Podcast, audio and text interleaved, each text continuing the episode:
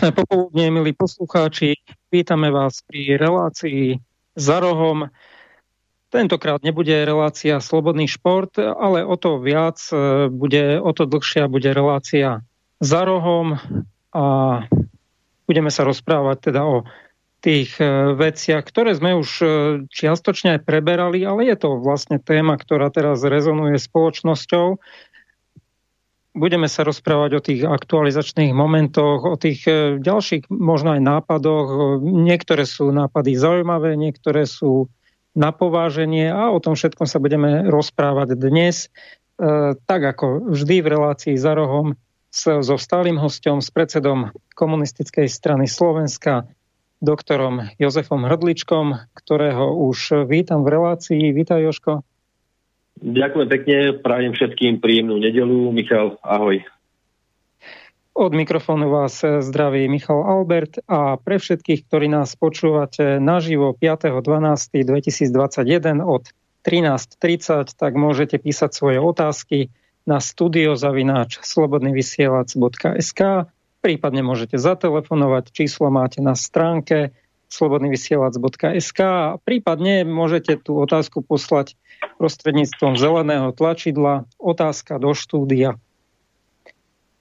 Tak e, ako sa máš, lebo vieme, že pred dvomi týždňami si spomínal, e, že teba to chytilo, tak ak môžeš prezradiť, ak chceš prezradiť, je to na tebe. A, ďakujem pekne, Michal, za, za taký nejaký záujem, a tak môžem povedať. No, myslím si, že, že po tých nejakých dvoch týždňoch uh, ležania v posteli a nejakej takej liečby je to už dnes e, ďaleko, ďaleko lepšie, dobré, myslím, že takmer v poriadku. E, myslím, že teda budúci, od budúceho pondelka už teda e, nejak sa opäť začnem zapájať aj do, do nejakej tej pracovnej činnosti, ktorá je pred nami. Takže myslím si, že musím si tak zaklopať do dvera, že som úspešne zvládol, zvládol ten zápas s koronavírusom. Je to pre mňa, alebo teda bola to pre mňa určite určite veľká, veľká skúsenosť, ktorú samozrejme neželám nikomu, ale ako som aj v minulej relácii, keď ma ochorenie začalo nejakým si spôsobom mordovať, povedal, ten koronavírus je tu medzi nami, je to istý druh e, ochorenia a myslím si, že nám nedostáva nič iné, len sa s tým, len sa s tým zmieriť a bojovať. My sme už hovorili a možno aj v tejto relácii sa opäť dotkneme,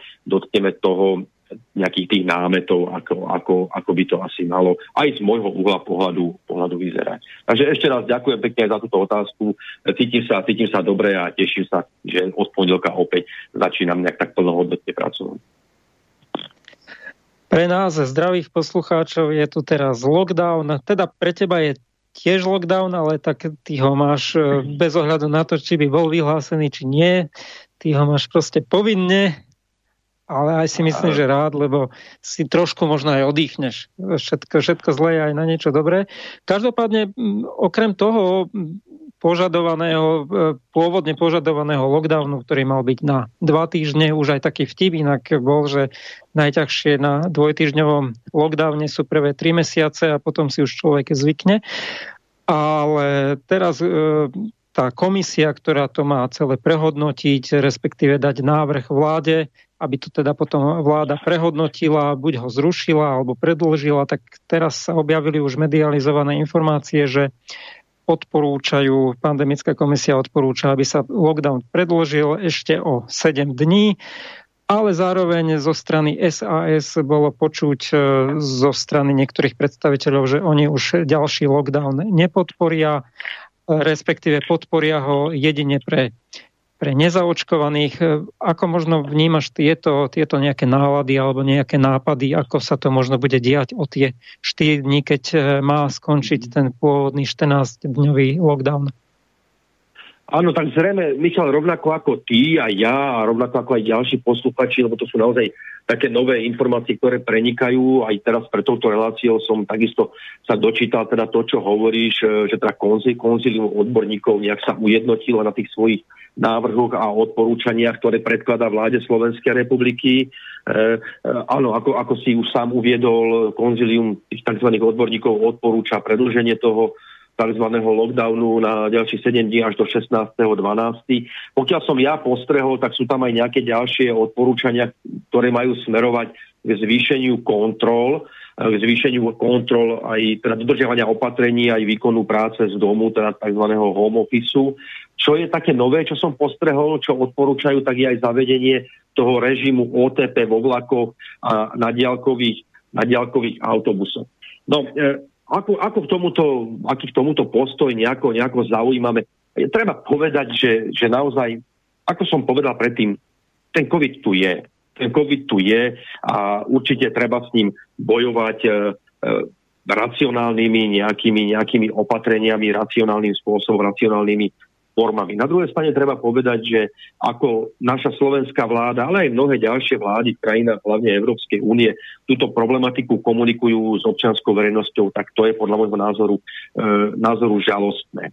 E, ako, ako sa teraz postaví vláda k tomu, e, či akceptuje tieto podmienky alebo teda tieto návrhy e, konzília odborníkov, je ťažko v tejto chvíli asi povedať, lebo nepoviem nič nové, keď, keď zdôrazním, že táto vláda jediné, čo ju zjednocuje, je snaha a túžba vládnuť a to ostatné proste je jedna veľká katastrofa. Nevedia sa dohodnúť absolútne na ničom. A tu by som chcel povedať aj vo všeobecnosti k samotným opatreniam, či už je to teda vyhlásenie núdzového stavu, lockdown, alebo mnohé ďalšie opatrenia, ktoré obmedzujú, e, obmedzujú život spoločnosti a obmedzujú slobody nás, nás bežných občanov e, pod vplyvom toho koronavírusu. Tak v tomto by som chcel povedať, že že ak máme mať zdravý, zdravý rozum a dodrže, do akýmsi spôsobom e, naozaj rešpektovať e, našich odborníkov, tak pri zachovaní teda toho zdravého sedliackého rozumu musíme zrejme všetci uznať, že v zápase s koronavírusom je nevyhnutné, aby spoločnosť, vláda, parlament, kompetentné orgány príjmali, za isté okolnosti príjmali, aj život obmedzujúce opatrenia. Toto je úplne normálne a ani ja osobne, ani my v komunistickej strane Slovenska nemáme voči tomu výhradu, výhrady, že v takejto situácii sú príjmané nejaké reštrikčné opatrenia. Ale tá zásadná výhrada smeruje k tomu, že e, tieto opatrenia, reštrikčné opatrenia sú, sú príjmané absolútne v rozpore so zdravým sedliackým rozumom. E, a je úplne evidentné, že, že, tu ne, že tu na úrovni vlády a parlamentu e, nie, nie, nie je prítomná snaha na, naozaj o odborné, teda o rešpektovanie tých odborných nejakých postulátov, ale, ale vyhráva tu politika a politikárčenie, e, zápas o politické body jednotlivých strán vo vládnej koalícii. Tým chcem povedať, e, a poviem to trošku možno na inom príklade, e, aby to bolo pochopené aj zo strany, zo strany poslucháčov a aj sympatizantov komunistickej strany. Ten koronavírus postihol všetky krajiny napriek tomu, aké vlády v tých krajinách sú. Postihol napríklad aj krajinu, ktorú považujem za krajinu, ktorá buduje socializmus, postihol Kubu.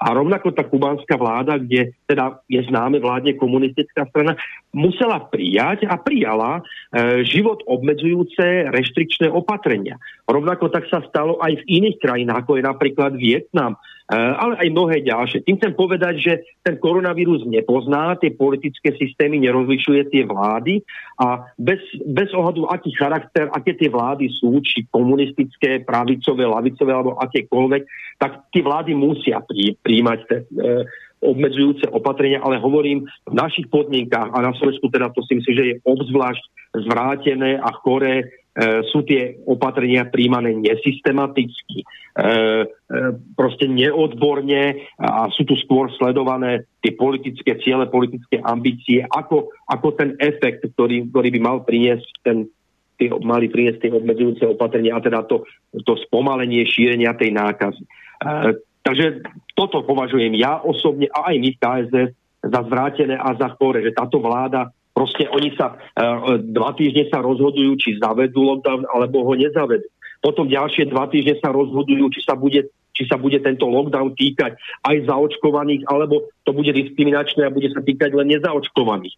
Týždeň riešia, riešia v tomto prípade minister školstva SAS, či sa ten lockdown, či sa ten, tie obmedzenia budú týkať aj detí, detí na druhom stupni základných škôl a na stredných školách. Proste e, neustále tu niečo riešia, špekulujú, škriepia sa, no a potom to, potom to aj tak vyzerá. Zavedú lockdown, ten lockdown je, je povedzme nekomplexný, E, a, a potom sa tu nedosahujú ani žiadne výsledky smerom k tomu, aby, aby, aby došlo k utlmeniu e, to, toho šírenia, šírenia toho, toho koronavírusu.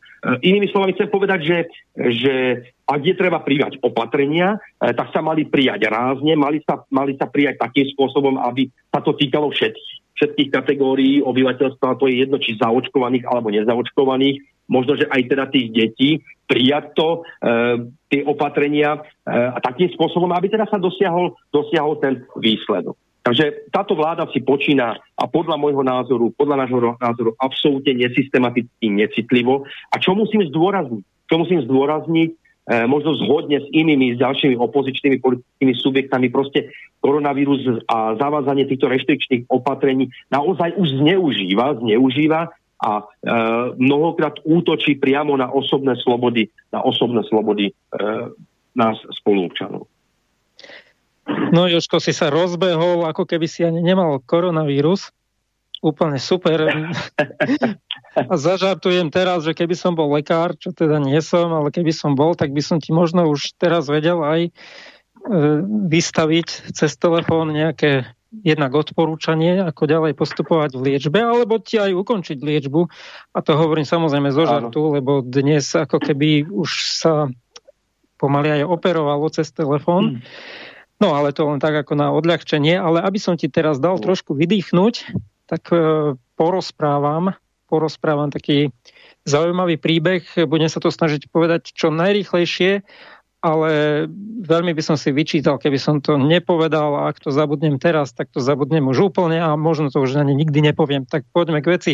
Raz som cestoval do Prahy vlakom, bolo ešte v takej normálnej dobe, keď všetko bolo pohoda, teda okrem nejakých iných vecí, ktoré boli nepohodlných, ako v kapitalizme sú. Tak som cestoval a bolo to plné kúpe do Prahy, tam išli ľudia, ja neviem koľko, 8 ľudí tam mohlo byť plus minus. A jeden z tých ľudí bol lekár. E, viem to kvôli tomu, že bol lekár, lebo on sa ku každému e, predstavil, každému porozprával svoj príbeh, že on je lekár. E, jednoducho on sa chcel rozprávať. On chcel dať to svoje posolstvo, to svoje svedectvo a on každému hovoril, či už pristúpil niekto nový, tak od začiatku začal to isté rozprávať. A celá tá debata až, až do Prahy, ten niekoľkohodinový to niekoľkohodinové cestovanie tak bolo vyplnené takýmto zaujímavým rozprávaním a vyslovene vtiahol každého do tej debaty. E, hovoril o tom, že je lekár, že pracuje, teda on bol Čech, pracoval na Slovensku v nejakej, nejakom lyžiarskom stredisku, ale teda to bola ako jedna, jedna z jeho prác, že pomáhal ako v nejakej horskej záchrannej službe, ale okrem toho mala aj ambulanciu a hovoril, že proste keď je v práci, keď je v tej ambulancii, tak lieči západnou medicínou. To znamená, že tie klasické veci, ktoré všetci poznáme, proste lieky na potlačenie nejakých symptómov a tak ďalej a tak ďalej. Ale hovoril, že keď nie je v práci a rozpráva sa takto s bežnými ľuďmi, ako teraz práve v tom kupé, tak každému odporúča východnú medicínu. A konkrétne nám teda hovoril o ajurvéde, o jednej z najstarších, ak nie najstaršej, e, nejakej liečebnej metóde. No a toto proste hovoril, že on jednoducho síce musí v tej práci tú západnú využívať, ale keď nie je v práci, tak každému hovorí o tej východnej, ktorá je vo veľkej miere aj o tej prevencii a tak ďalej. Do toho nechcem až tak e, zachádzať, len chcem poznamenať to, že e, asi aj pri tejto debate o tomto všetkom by sa malo uh, začať viacej dbať o, o tú prevenciu, o tie nejaké preventívne metódy, o posilňovanie tej imunity, imunitného systému, vitamíny a tak ďalej, zdravý životný štýl. O tom sa už uh, pomerne dosť veľa aj začína hovoriť, ale asi aj politici by to mali ešte o to viacej zdôrazňovať tak teraz môžeš, či chceš ty niečo k tomu povedať. Možno aj ty máš nejaký taký zaujímavý príbeh zo svojho života.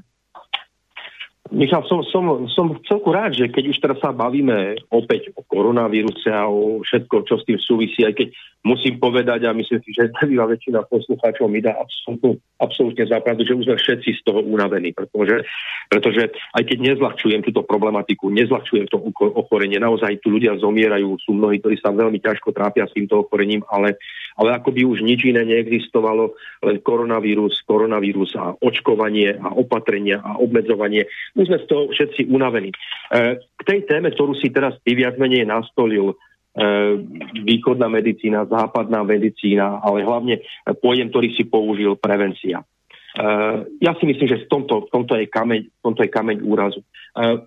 Aby som sa k tomu dostal, ja nemôžem nespomenúť, ja osobne veľmi uznávam ekonóma Staneka, profesora Staneka, ktorý je, myslím si, že verejnosti, ktorá sa zaoberá o vôbec vývoj spoločnosti, ekonomické veci a tak ďalej, tak ten, toto meno je, je známe a je to kapacita. Pre mňa, pre mňa je to osobne určite kapacita. A, e, spomínam ho preto, lebo nedávno, keď rozoberal aj tú krízovú situáciu v slovenskom zdravotníctve, e, tak, tak zdôraznil, ako, e, o čom tu my hovoríme.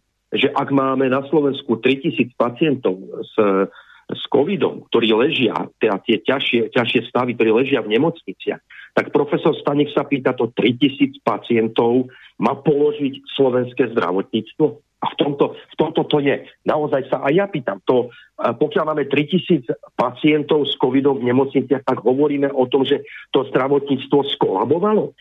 No, ja si myslím, že, že ono, to zdravotníctvo má vážne problémy ono kolabuje, ale aj v tej minulej, pardon, v tej minulej relácii sme sa o tom bavili, že prečo, prečo to tak je, prečo to slovenské zdravotníctvo má vážne problémy e, aj v tomto období, keď sa tu rieši, rieši koronavírus. A už aj v minulosti som povedal, že zase buďme férovi, to nie je len výsledok alebo dôsledok vládnutia e, vlády Hedera, predtým teda Matoviča, alebo teda vlády e, tejto vládnej koalície, ktorá tu dnes je, ale je to výsledok výsledok šafárenia, výsledok vládnutia, reforiem a nereforiem všetkých vlád od roku 1989. A aby som to, aby som to proste, proste skrátil, my, my sme tu, my sme tu v, v uplynulom období, respektíve my vláda, vyhádzala obrovské, obrovské prostriedky, e, ekonomické zdroje, myslím, že okolo 20 miliónov eur na nejakú nezmyselnú lotériu. Vyhodili sa peniaze na mnohokrát nezmyselné testovanie. A teraz tu prichádza e, Igor Matovič, e, naozaj blázon, podľa môjho názoru blázon, s, s tým, že ide dávať poukážky v hodnote 500 miliónov eur. A už aj v tej minulej relácii som hovoril, že, že tieto prostriedky, ktoré zvyšujú našu zadlženosť, to si treba uvedomiť. Všetko, čo vyhadzujeme, peniaze, nezmyselne vyhadzujeme na boj s koronavírusom, tak to sú všetko ekonomické zdroje, teda peniaze, ktoré budeme musieť zaplatiť. Navyšujú našu, našu zadlženosť. A teraz tá generálna otázka, ktorú som už hovorila, musím ju opäť zopakovať. To my sme nevedeli lepšie vynaložiť tieto finančné prostriedky, aby Slovenská republika, aby slovenské zdravotníctvo bolo pripravené na tú tretiu, alebo štvrtú, alebo piatú vlnu, o ktorej hovorili už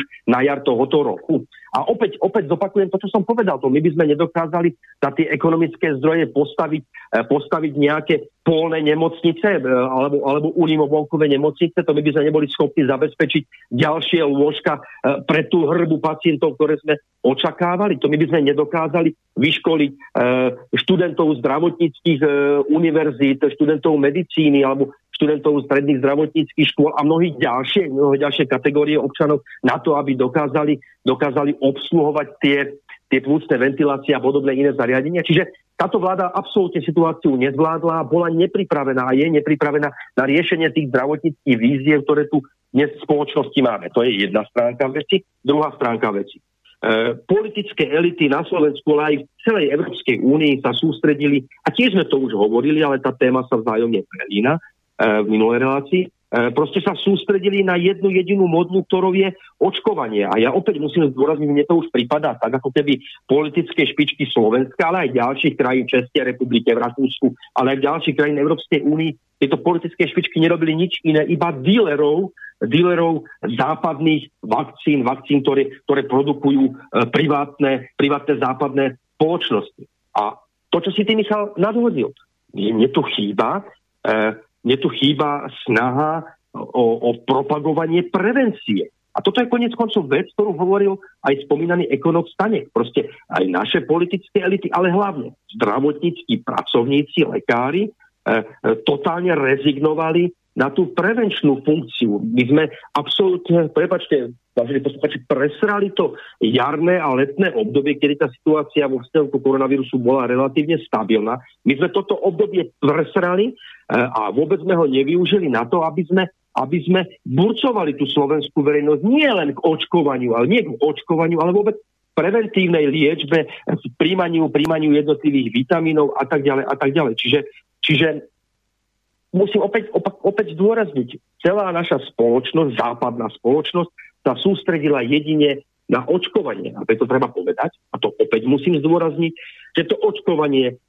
stále prebieha vakcínami, ktoré neprešli, ktoré neprešli e, tým, to treťou fázou klinického testovania. E, treba opäť zdôrazniť, že sa tu sústreduje celá pozornosť len na očkovanie vakcínami, e, vakcínami, ktoré proste e, nie len, že nie sú teda dotestované, ale e, každý jeden, ktorý príjma, príjmateľ tejto vakcíny podpisuje zodpovednosť. Čiže ani štát, ani farmaceutické spoločnosti, ani lekári nepreberajú zodpovednosť za prípadné negatívne, e, negatívne účinky vakcín, ktoré sú v spoločnosti dnes, dnes podávané. E, ďalej, ďalej e, treba povedať zároveň to, že aj ľudia zaočkovaní môžu byť a sú šíriteľmi, šíriteľmi e, toho koronavírusu, aj keď možno o niečo menej, ale podobne ako, ako nezaočkovaní občania. Čiže my žijeme v jednej veľkej chimére, e, podľa môjho názoru tá pozornosť sa sústreduje len jedným smerom a to je očkovanie ako, ako vrchol toho, toho všetkého snaženia, ako jediná spása, záchrana.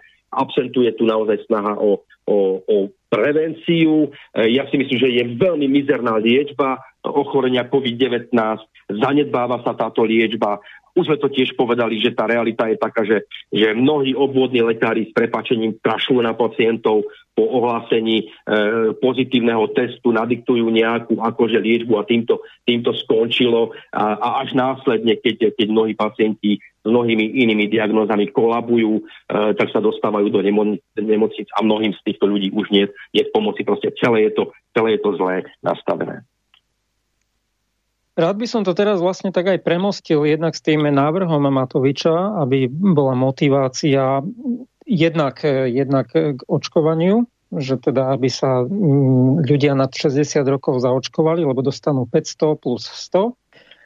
A jednak potom samozrejme k utrácaniu a pomoci tým jednotlivým rôznym prevádzkam, ktoré ktoré potom budú čerpať z týchto poukazov alebo teda hotových peňazí. Ešte uvidíme, ako sa to vôbec e, vyrieši technicky, ak to vôbec prejde. Ale by som to ešte premostil aj s týmto, čo si teraz vlastne spomenul, že tí lekári neliečia a že, sa, že cez telefón sa konzultuje a tak ďalej. Tak e, k tomu by som asi pridal jednu takú, takú myšlienku, že ak vláda chce efektívne donútiť ľudí k očkovaniu, tak asi by mala nastoliť, možno aj motivovať eh, tých eh, lekárov, možno urobiť k tomu nejaký, ja neviem, odborný seminár alebo niečo, online seminár, kde im bude zdôrazňovať a vysvetľovať, že oni, oni musia sa zaujímať jednak o toho pacienta, čo však oni mali by podľa Hipokratovej prísahy, že toto by ich nebolo potrebné ani školiť, ale, ale záro, zároveň oni by mali a tak si, to, tak si to predstavujem tak naivne z doterajšieho pôsobenia, že proste ak, ak ma napríklad niekto chcel na niečo očkovať, tak išiel som k svojmu lekárovi, ten samozrejme, či už vedel naspamäť môj zdravotný stav, alebo si to pozrel v svojej kartotéke, v svojom počítači, kde, kde si pozrel, či môže mi to nejako uškodiť, nemôže a tak ďalej. Poznal celkovo moju nejakú vitalitu a ja som na základe toho aj vedel jemu veriť, že tak toto očkovanie ma nezabije a budem, budem v pohode z toho, pomôžem a tak ďalej. Toto sa dnes nedeje. E, dnes sa očkuje všelikde v nákupných centrách, ako keby to bola nejaká show. A, a toto tam úplne z tohto odpadá. A keby sa vláda asi sústredila aj na toto, aby, aby vyslovene aj e, prinútila tých lekárov, aby sa zaujímali o ten zdravotný stav, aby na základe toho odporúčili alebo neodporúčili to očkovanie a potom to samozrejme aj rešpektovala, že ten, ktorý nemôže byť zaočkovaný, nebude trestaný, tak ja si myslím, že určite by zvýšili tú zaočkovanosť. Naopak, oni robia nejakú, nejaký fanatizmus, ešte to pridávajú k tomu teda, teda nejaké využívanie zlej sociálnej situácie dôchodcov, že teda budú prilákaní tými 500 eurami plus 100 eurami, čo, čo samozrejme budeme o tom rozprávať aj teraz ďalej, že čo všetko by sa dalo e, za to kúpiť. E, v neposlednom, e, v neposlednom rade by sa dalo motivovať vlastne zdravotníkov, ktorí odišli možno do Českej republiky, kde majú viacej peňazí, to je presne aj vyčíslené, to o chvíľu budeme o tom hovoriť, ale ak by to bolo naozaj takto, tak ja by som potom vyzval ľudí, áno, očkujte sa, ak to bude pre vás prospešné, ak to, e, respektíve ak to podporí váš lekár, povie, že je to pre vás dobré, že to odporúča, že vám to neuškodí, nezabije vás to, tak vtedy áno, choďte sa určite za takýchto podmienok otvorene vyzývam, choďte sa očkovať. Tí, ktorí chcete, samozrejme. Takže to, to len taká ďalšia nejaká moja vsúka. A poďme už k tým 500 plus 100. Čo hovoríš na tento nápad? Prejde, čo myslíš, prejde alebo neprejde? Alebo možno s nejakými úpravami? No, naozaj ťažko povedať, či prejde alebo neprejde, pretože, ako som už povedal aj predtým, táto vládna koalícia naozaj e, nie je vôbec jednotná, konzistentná. To vidno aj pri, pri pri nejednotnom postupe, pri schvalovaní jednotlivých tých reforiem, či už zdravotníctva, národných parkov alebo podobne. Sú to nevyspytateľní, nevyspytateľní ľudia a tá averzia, ten konflikt Matovič, Sulík tam, tam stále funguje. Čiže nedokážem, nedokážem, nedovolím si povedať naozaj s istotou, že bude to tak alebo onak. Ale skôr si myslím, skôr si myslím, že e, tento poukaz, alebo tá, táto Matovičová snaha prejde. Ja osobne aj v komunistickej strane ju považujeme túto iniciatívu naozaj za, za chorú, a proste za jeden veľký nezmysel. A zase nadviažem na to, čo si povedal ty, Michal, naozaj je to len pokračovanie tej jednostrannej, e, jednostrannej informačnej mašinérii, propagande, ktorá tu, ktorá tu funguje. E, Matovič na jednej strane sa snaží hovoriť o tom, že chce, chce týmto pomôcť, týmito poukazmi pomôcť ani nie tak v prvom momente tým, tým našim dôchodcom, ale povedzme tým podnikateľom v cestovnom ruchu, ktorí sú na kolenách alebo, alebo rôznych e, službách, obchodíkoch a podobne. Ale ten, ten hlavný, mne z toho vychádza, že tým hlavným, tým hlavným impulzom, tom, tou hlavnou snahou Matoviča e, a tejto garnitúry, ktorá za týmto všetkým je, je opäť presviečať, motivovať, tlačiť na tých našich seniorov, aby sa, aby sa nechali zaočkovať. Toto je primárne. Čiže opäť je to len pokračovanie tej jednostrannej snahy e, očkujte sa, očkujte sa, očkujte sa. E, mne už je to tiež trápne o tomto neustále rozprávať. A aj v tejto relácii ja chcem povedať, ja, ja osobne nemám proti očkovaniu v súčasnosti nič. E, ja som vyjadril viackrát svoju obavu nad tým, teda, že sú to stále stále vakcíny, ktoré neprešli testovaním, čiže nemám tým dôveru. A z tohoto dôvodu, z tohoto dôvodu hovorím, že by tu malo byť zachované právo slobodne každého občana Slovenskej republiky slobodne sa rozhodnúť, či sa chce alebo nechce dať zaočkovať vakcínou, ktorá teda určite nesie aj nejaké rizika. A to slobodné rozhodnutie by malo, malo, by, by malo teda akceptovať, akceptovať, e, teda, že keď sa nechám slobodne zaočkovať, tak zároveň preberám aj istý záväzok e, za to, že, že tá vakcína môže mať pre mňa nejaké, nejaké neblahé, neblahé následky. Toto, toto všetko sa ukáže časom. Ale proste e, táto spoločnosť, táto vládna garnitúra tu vytvára e, priame i nepriame skryté e, rôzne donúcovacie formy, ako tých ľudí neustále, neustále tlačiť tomu očkovaniu. Či sú to uh, ani nie tak prosby, ale proste, proste tu nefunguje, nefunguje dobrovoľné, dobrovoľné očkovanie. Táto spoločnosť tlač, tlačí len týmto jedno, jedným smerom. A tieto konkrétne 500 eurové poukážky naozaj považujem za obrovský nezmysel. A veď, veď tu hovoríme o sume okolo 500 miliónov eur. Aby som bol správne pochopený, táto vláda, pokiaľ má ekonomické zdroje a kapacity pomôcť našim seniorom, tak to treba urobiť bez ohľadu na očkovanie alebo neočkovanie. Proste e, zvyšujú sa tu e, ceny energií, ceny pohonných hmôt, e, ceny, tým pádom zvyšujú, ceny, zvyšujú sa ceny tovarov a služieb. Čiže je, je opodstatnené, aby vláda hľadala možnosti, ako pomôcť našim seniorom, a ja som to už viackrát povedal práve tej generácii, ktorá tu vytvárala po druhej svetovej obrovské hodnoty, tak nech to urobí, ale nech to neviaže, neviaže na, na to, že tí ľudia sa musia, ja neviem, do, do Vianoc alebo dokedy proste zaočkovať. Je to chore. Je to chore, je to zvrátené a s týmto sa e, súhlasiť nedá. A ešte raz hovorím, jedná sa tu v globále o sumu o 500 miliónov eur.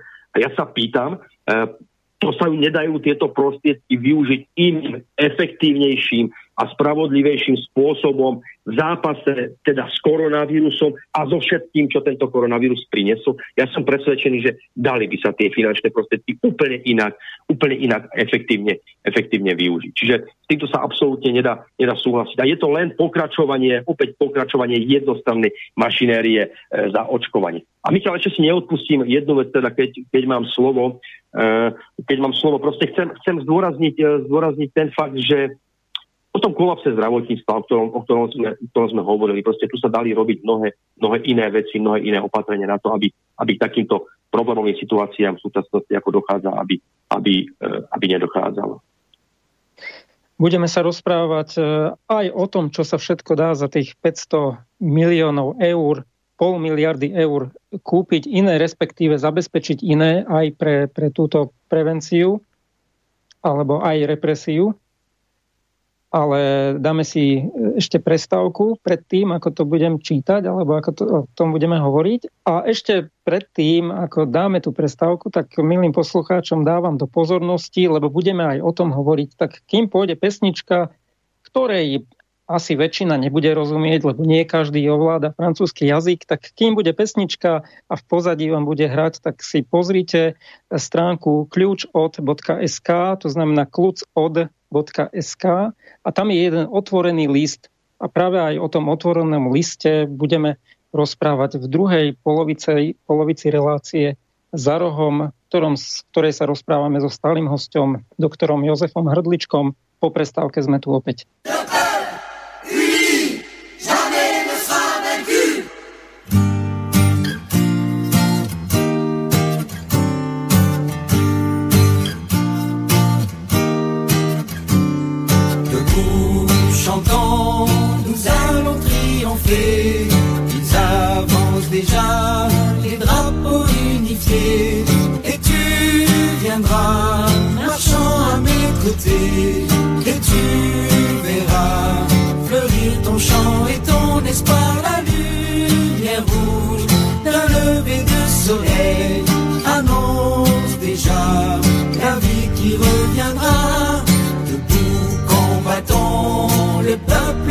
Peuple triomphera sera meilleure, cette vie qui vient là.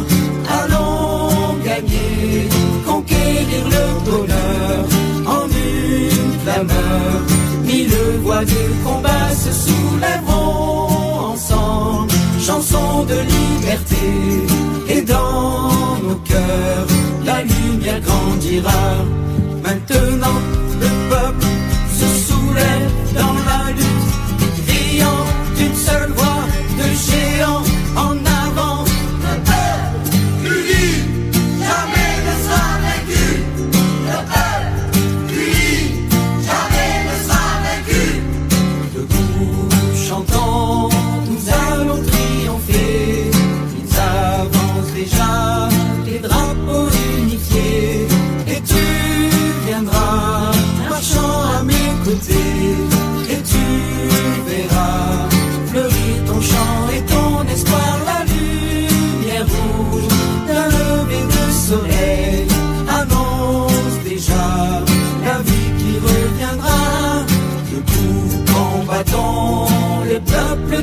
Elle sera meilleure, cette vie qui vient là. Allons gagner, conquérir le bonheur en une clameur. Mille voix de combat se soulèveront ensemble, chanson de liberté. Et dans nos cœurs, la lumière grandira.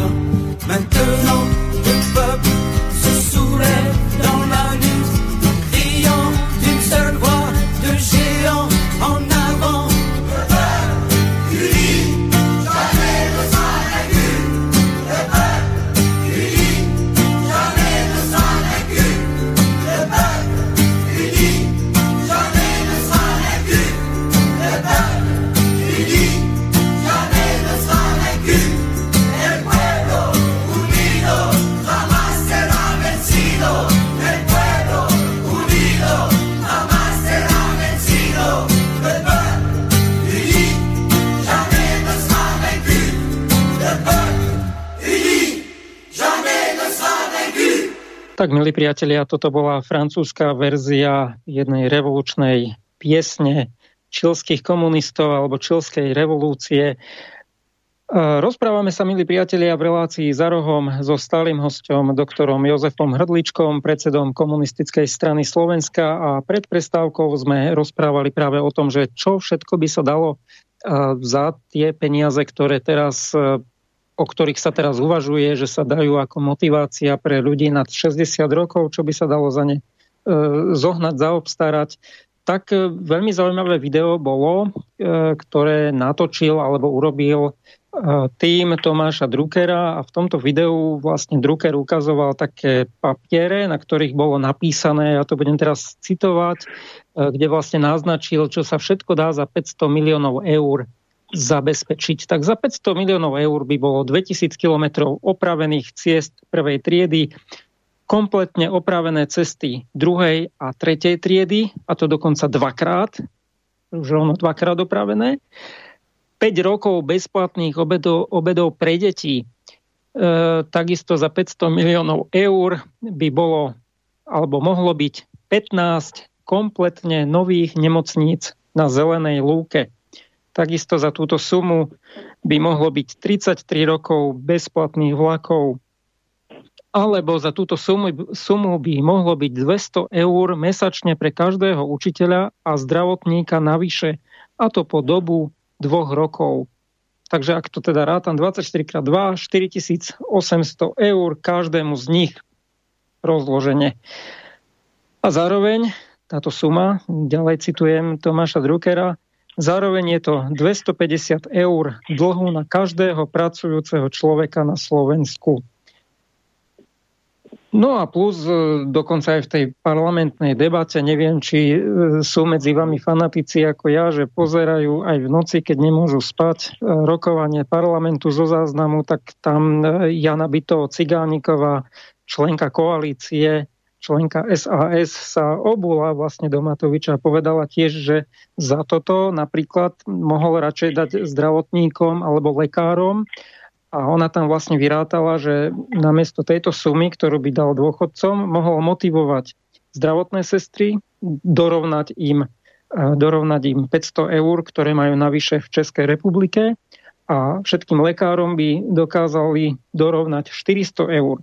Ale tých 500 a 400 by bolo dokonca dvakrát. Takže dokázali by dvakrát takto vlastne dorovnať túto sumu.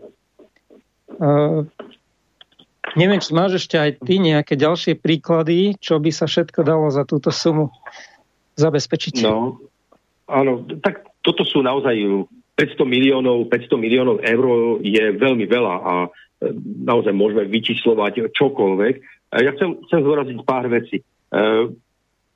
Opäť, Michal, ako si spomenul tú parlamentnú rozpravu týmto 500 eurovým poukážkam, no je do neba volajúce. Je do neba volajúce, keď predseda Národnej rady povie niečo také, že dôchodcovia e, za 400 eur to predajte nejakému vexlákovi. Tak toto spomínam len preto, aby som, aby som zdôraznil a poukázal, aká banda, aká banda bláznov ja neviem, už nebudem ani zbytočne eh, hľadať termíny, aká banda bláznov a akých vexlakov vládne v Slovenskej republike. Tým 500 miliónom eur chcem povedať, že, a ty si to myslím, že, myslím, že Michal, ak som to dobre počul, uh, povedal sám, to, sú, to nie sú peniaze, ktoré tu sem prišli, spadli a teraz ich môžeme prejesť. Tieto peniaze v každom prípade znamenajú navýšenie e, zahraničnej zadlženosti Slovenskej republiky a zároveň e, navýšenie dlhu každého jedného občana Slovenskej republiky. Dobre, ale tie peniaze tu sú, sú k dispozícii a preto by sme ich určite nemali prežrať takým spôsobom, ako to navrhuje Blázon Matovič, len populisticky, len lúbivo a tak ďalej, tak ďalej, ako to robí. Eh, ja si myslím, a aj my v KSS máme taký názor, že takéto finančné prostriedky by mali byť, mali byť systémovo použité v rámci Slovenska. Keď mám byť celkom konkrétny, tak naozaj je, by bolo veľmi efektívne ich povedzme investovať do zdravotníctva. Možno do rekonštrukcie niektorých nemocníc, možno do výstavby nových nemocníc, možno nie že k znižovaniu, ale k navýšeniu nejakých nemocničných lôžok do rôznych, do rôznych technických zariadení slúžiacich zdravotníctve. E, určite, určite by boli, čiastka mohla byť použitá aj na, na to, aby naši zdravotníci, lekári, zdravotné sestry, ale aj tí ďalší pracovníci celej tej schéme toho zdravotníctva boli ani nie, že tak motivovaní, ale proste, aby, aby tú prácu, ktorá je v tomto období naozaj veľmi náročná, eh, aby mali nejakým si spôsobom ocenenú, ohodnotenú, a teda povedzme, povedzme aj motivovanú. Naozaj táto vláda, eh, a nemyslím si, že by to bolo inak pri iných, eh, pri iných, iných vládach, eh, prosystémových vládach, proste len tieto peniaze používa ľúbivo, populisticky, politicky, ale nie, nie, nie, nie, nevidí ich, ich efektívne použitie v nejakom tom, tom dlhodobejšom, dlhodobejšom horizonte. Milí priatelia, ja som ešte pred tou prestávkou spomínal e, tú stránku kľúč od SK a otvorený list, ktorý, ktorý som vlastne dnes napísal, aj ako takú reakciu alebo možno taký, takú snahu o osobný prínos k tomu, aby sa zvýšila tá zaočkovanosť. Takže aj ja chcem pomôcť pánovi expremiérovi Matovičovi, aby možno nemusel dávať tú motiváciu. A v tom otvorenom liste, keď ho tak zhrniem, tak e, vyzývam vlastne k tomu, aby zaviedol tie okrúhle stoly, debatné stoly, kde budú diskutovať teda nielen nejakí propagandisti, inými slovami proste nejakí, uh, nejakí ľudia, ktorí majú len jednostranný názor na to, alebo používajú len uh, argumenty z jednej strany, ale aby tam bola, bola zastúpená aj tá druhá strana. To znamená nejakí vedci, ktorí majú úplne alebo v niečom iný názor na to riešenie pandémie, na to, ako by sa malo postupovať. A po tejto diskusii, po nejakom takomto otvorenom stole, e, po nejakej televíznej alebo rozhlasovej diskusii, o tom už hovoria teda aj viacerí politici a vyzývajú k tomu, lebo naozaj tá vláda, keď také, takúto diskusiu neurobí, tak môže to vyvolávať v občanoch dojem, že možno niečo tá vláda skrýva. Alebo možno sa tí odborníci boja prísť diskutovať s tými druhými odborníkmi, ktorí tiež na základe vedeckých poznatkov nejaké veci tam hovoria, tak toto by určite pomohlo k tomu, aby sa zvýšila zaočkovanosť.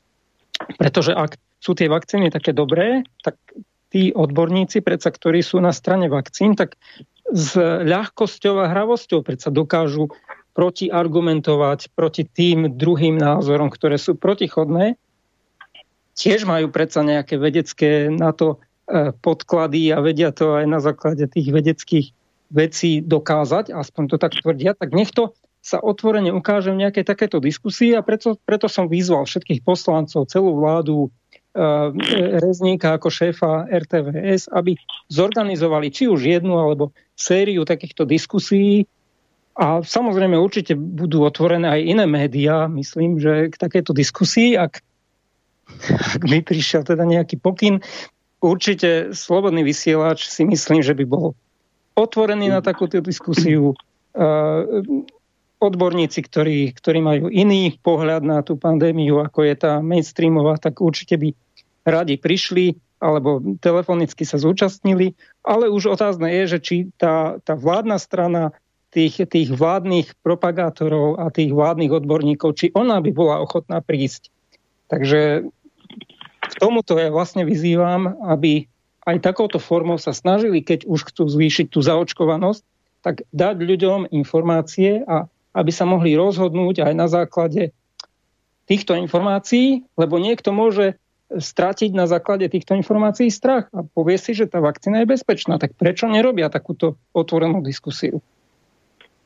Takže to je taká no. otvorená otázka. Neviem, či chceš niečo k tomu povedať a, áno, samozrejme, ja som rád, že si toto opäť povedal a plne sa tomu, plne sa tomu hlásim. E, v tejto spoločnosti, v našej spoločnosti absentuje snaha o serióznu e, vedeckú diskusiu. E, sme svedkami naozaj jednostrannej propagácie len jedného jediného e, kvázi riešenia celej tejto problematiky, ktorej sa ktorej sa nachádzame. Ja sa absolútne hlásim k tomu, že minimálne rok mohli v slovenskej spoločnosti prostredníctvom médií a rôznych odborných nejakých stolov, ale zdôrazňujem odborných, diskusí odborných vedeckých kapacít, e, slobodných diskusí na tému koronavírusu, na tému prevencie, na tému, na tému samotného očkovania, e, pozitív a negatív, ktoré to očkovanie môže priniesť. A toto tu v tejto našej spoločnosti absolútne absentuje a súhlasím, Michal, s tým, čo si povedal, keby tu takáto seriózna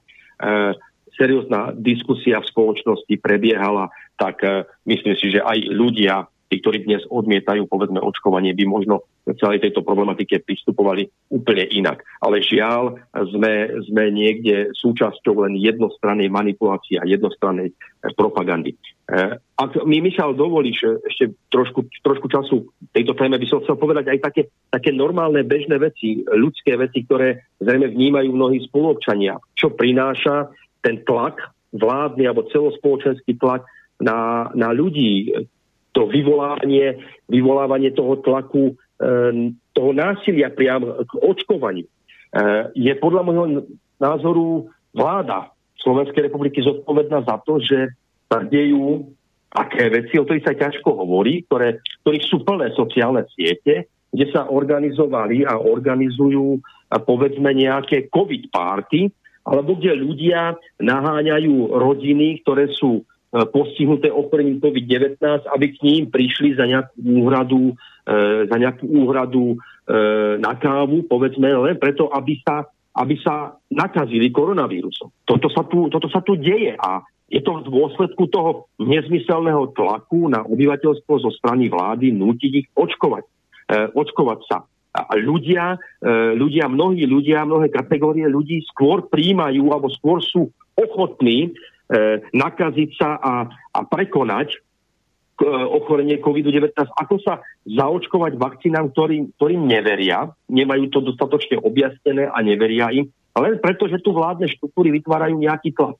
Je to choré a je to nezmyselné.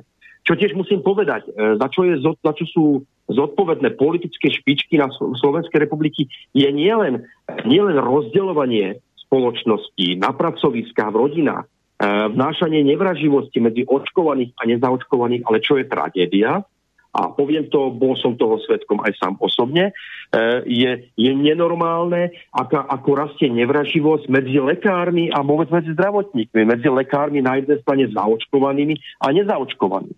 A musím, musím uviesť aj jeden, jeden konkrétny príklad, nebudem ho konkretizovať, ale jeden konkrétny príklad, ktorého som bol svetkom, kde napríklad e, nezaočkovaný lekár je svojimi zaočkovanými kolegami, lekármi, donútený ísť, ako sa hovorí, do prvej línie e, na infekčné oddelenie, kde sú tie najťažšie prípady e, koronavírusu.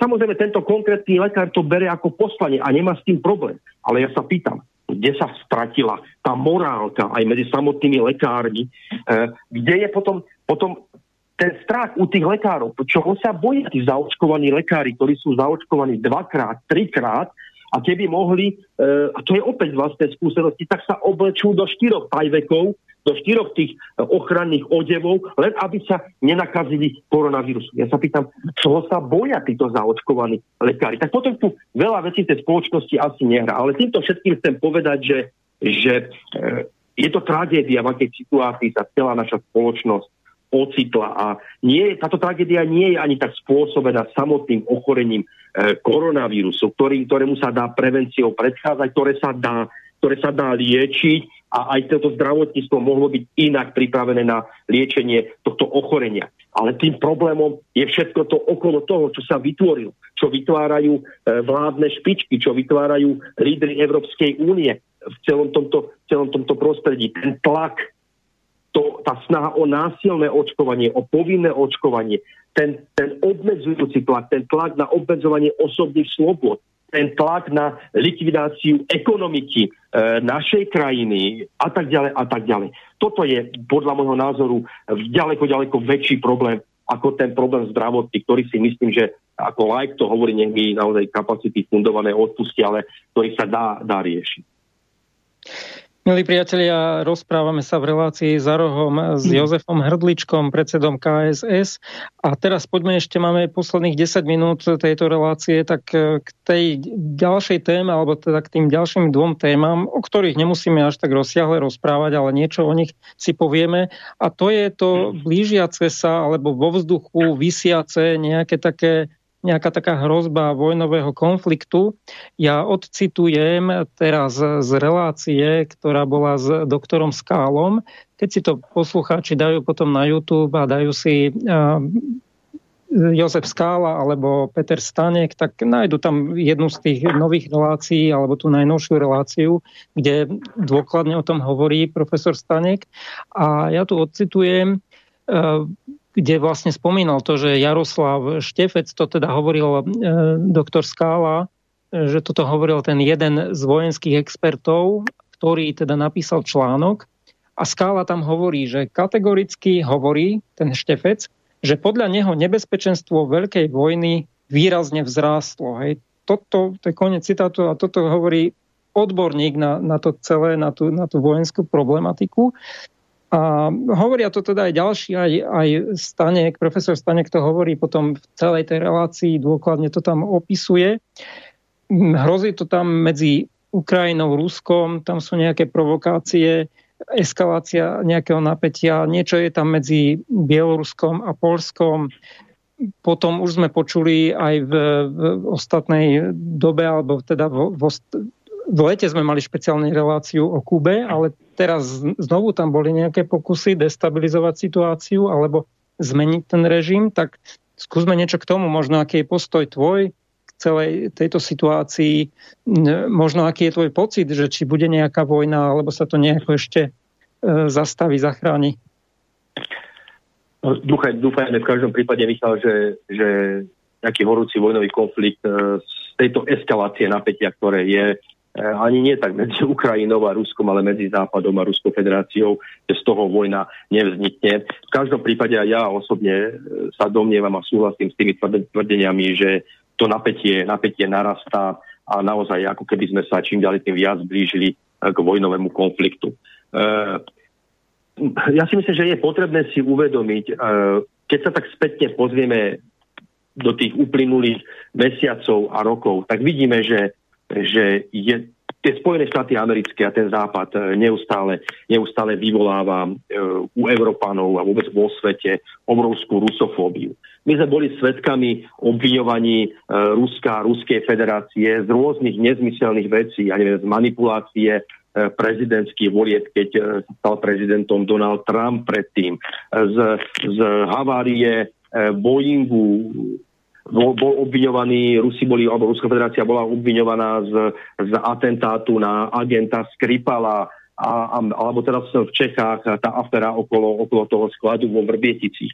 Proste sme svedkami naozaj obrovskej rusofóbie a všetky tie obvinenia, ja som presvedčený, že za, z tých racionálnych dôvodov a na základe e, samozrejme štúdia a informácií okolo toho som presvedčený, že e, tieto obvinenia boli postavené na vode e, a sledovali len jeden jediný cieľ, proste vytvárať negatívny názor u Everprav vo vzťahu k Ruskej federácii je tu konflikt e, na ukrajinsko-ruských hraniciach. No, mňa opäť nikto nepresvedčí, že v roku 2014, myslím, že to bolo v roku 2014, keď prebehla oranžová revolúcia na Ukrajine, ktorá zvrhla vládu, ktorá mala záujem o serióznu priateľskú spoluprácu Ukrajiny a Ruskej federácie, teda, ktorá zvrhla vládu na Ukrajine mne nikto ma nepresvedčí o tom, že za tým nemali prsty, nemali pazúry Spojené štáty americké prostredníctvom, prostredníctvom e, americkej ambasády na Ukrajine. Čiže nedošlo na Ukrajine k žiadnej demokratickej revolúcii, ale naozaj k prevratu, ktorý proste organizovali Spojené štáty americké. Sice sú to silné slova, ale je to moje presvedčenie, ktoré vychádza z mnohých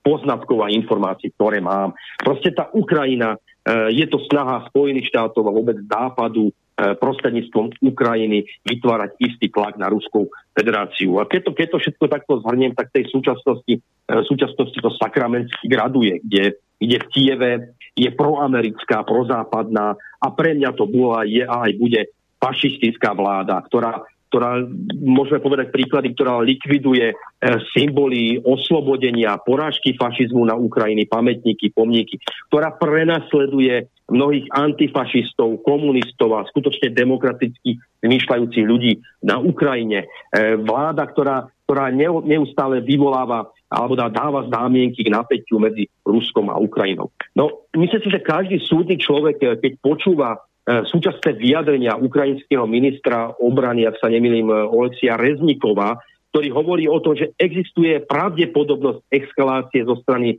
Ruska voči Ukrajine. A e, ukrajinský prezident Vladimír Zelenský hovorí o tom, že niekedy koncom januára že majú informácie, že koncom januára Ruská federácia napadne Ukrajinu. A, a v, zápätí, v zápätí špičky Spojených štátov amerických hovoria o tom, že ich spravodajské služby prinášajú informácie o tom, že naozaj e, pravdepodobne koncom januára dojde k invázii ruských vojsk na Ukrajinu. No tak sú to, sú to, sú to, sú to naozaj každý súdny človek to musí kápať ako provokácie, ako isté masírovanie verejnej mienky ľudí vo svete proti, proti Rusku, proti Ruskej federácii. E, treba, zároveň, treba zároveň povedať, e, je to opäť boj veľmoci. Na jednej strane Spojené štáty americké a ich západní spojenci e, a na strane druhej Ruská federácia. Ale treba, si, treba sa, sa rozobrať a ja kladiem otázku, kto za tie posledné 10 ročia vyvoláva napätie. Je to Rusko, ktoré, ktoré rozmiestňuje vojenské základne po Európe, alebo sú to Spojené štáty americké a NATO, ktoré rozmiestňujú svoje vojenské základne od Baltu až po Čierne more. Je to Ruská federácia, alebo sú to Spojené štáty americké, ktorí, ktoré narušujú tie, tie, tie vody v Čiernom mori e, a priamo sa približujú k hraniciam Ruskej federácie. Je to, je, to, je to Ruská federácia, ktorá chce budovať základne v krajinách e, Európskej únie a povedzme na Ukrajine, alebo sú to Spojené štáty americké, ktoré aktuálne sú podozrenia na to, že chcú inštalovať na území, na území Ukrajiny e, e, proste zariadenia na odpalovanie dokonca jadrových, jadrových zbraní. Čiže treba pochopiť tú Ruskú federáciu, pokiaľ realizuje vojenské cvičenia a tak ďalej, že takisto potrebuje isté, isté záruky, záruky zo strany západu, že teda e, tej konfrontácii nejakej, nejakej nedôjde. Je to, je to veľmi vážny konflikt, ktorý, ktorý, tu, ktorý tu vzniká a ja si myslím, že za, že za týmto, za snahou vyvolať tento konflikt alebo eskalovať toto napätie, e, podľa môjho názoru sú jednoznačne Spojené štáty americké a ich európsky spojenci. E, a to nechcem byť jednostranný. Spomeňme si v nedávnej minulosti, že takisto boli to Spojené štáty americké a ich spojenci, ktorí vo vzťahu k Iraku vykonštruovali podozrenie, že Saddam Hussein má, má jadrové a chemické zbranie. E, krajinu zlikvidovali, zbombardovali, Husajna zavraždili a žiadne takéto zbranie sa nenašli. Spomeňme si nedávno, kto tu vymyslel a vykonštruoval aféru okolo toho, že režim Bašara Asada v Sýrii e, vlastní chemické zbranie a používa ich. A následne ten výsledok, ktorý tam, ktorý sa ukázal, že to nebol režim Bašara Asada, ale povstalci, ktorí použili a používali chemické zbranie. Čiže je to snaha o masírovanie verejnej mienky a zrejme, zrejme tie Spojené štáty americké proste sa nikdy nezmierili s tým, že to ten ruský medved sa postavil na nohy a že aj v tej medzinárodnej politike tá Ruská federácia je mocnosťou a zohráva významnú úlohu. A tej, tých branno bezpeč, alebo tých bezpečnostných, medzinárodných a bezpečnostných otázkach ja dnes vnímam Ruskú federáciu ako istý stabilizačný faktor e, v tej, tej, svetovej, tej svetovej politike. Dúfajme teda len, že čas sa veľmi rýchlo kráti, dúfajme teda len, že naozaj k takémuto, takémuto uh, eskalácii toho napätia na ukrajinsko-ruských hraniciach nedôjde. V tomto prípade ja som, to musím ešte raz teda zdôrazniť, som absolútne presvedčený aj z historickej skúsenosti a nedávnych historických skúseností, alebo teda historických e, reálí, ktorý, ktorý sme mali byť možno svetkami. Je to západ, ktorý tlačí to Rusko do puta, do nejakej tej konfrontácie a Ruskej federácii nezostáva nič iné, iba sa brániť a naozaj požadovať od západu, od Spojených štátov americkej isté garancie v tom zmysle, že e, na Ukrajine, alebo teda v tých, blíz, tých, tých pohraničných krajinách e, s Ruskou federáciou nebudú inštalované e, nosiče jadrových rakiet a iné, iné zbraňové systémy. No a je pochopiteľná aj, pochopiteľná aj snaha Ruskej federácie o to, aby Ukrajina nebola členským štátom e, Severoatlantickej aliancie. A toto by mala aj samotná Ukrajina, ktorá je niekde e, na, na hraniciach toho východu a západu, e, ale aj krajiny únie a Severoatlantické aliancie mali pochopiť, že aj to Rusko potrebuje isté a vážne garancie. Máme už len minútu, tak skúsme ešte rýchlo vtesnať e, tam aj niečo o Kube. Ty si mal špeciálne článok o tom, alebo teda dlhý, dlhý status na Facebooku, tak tam si to poslucháči môžu pozrieť, ale možno taký nejaký aktualizačný moment, aké máš informácie najnovšie z diania na Kube. Tak pokiaľ, pokiaľ ja viem, na Kube naozaj postupne prebieha taká nejak, také informačné masírovanie a informačná vojna proti kubanskému režimu.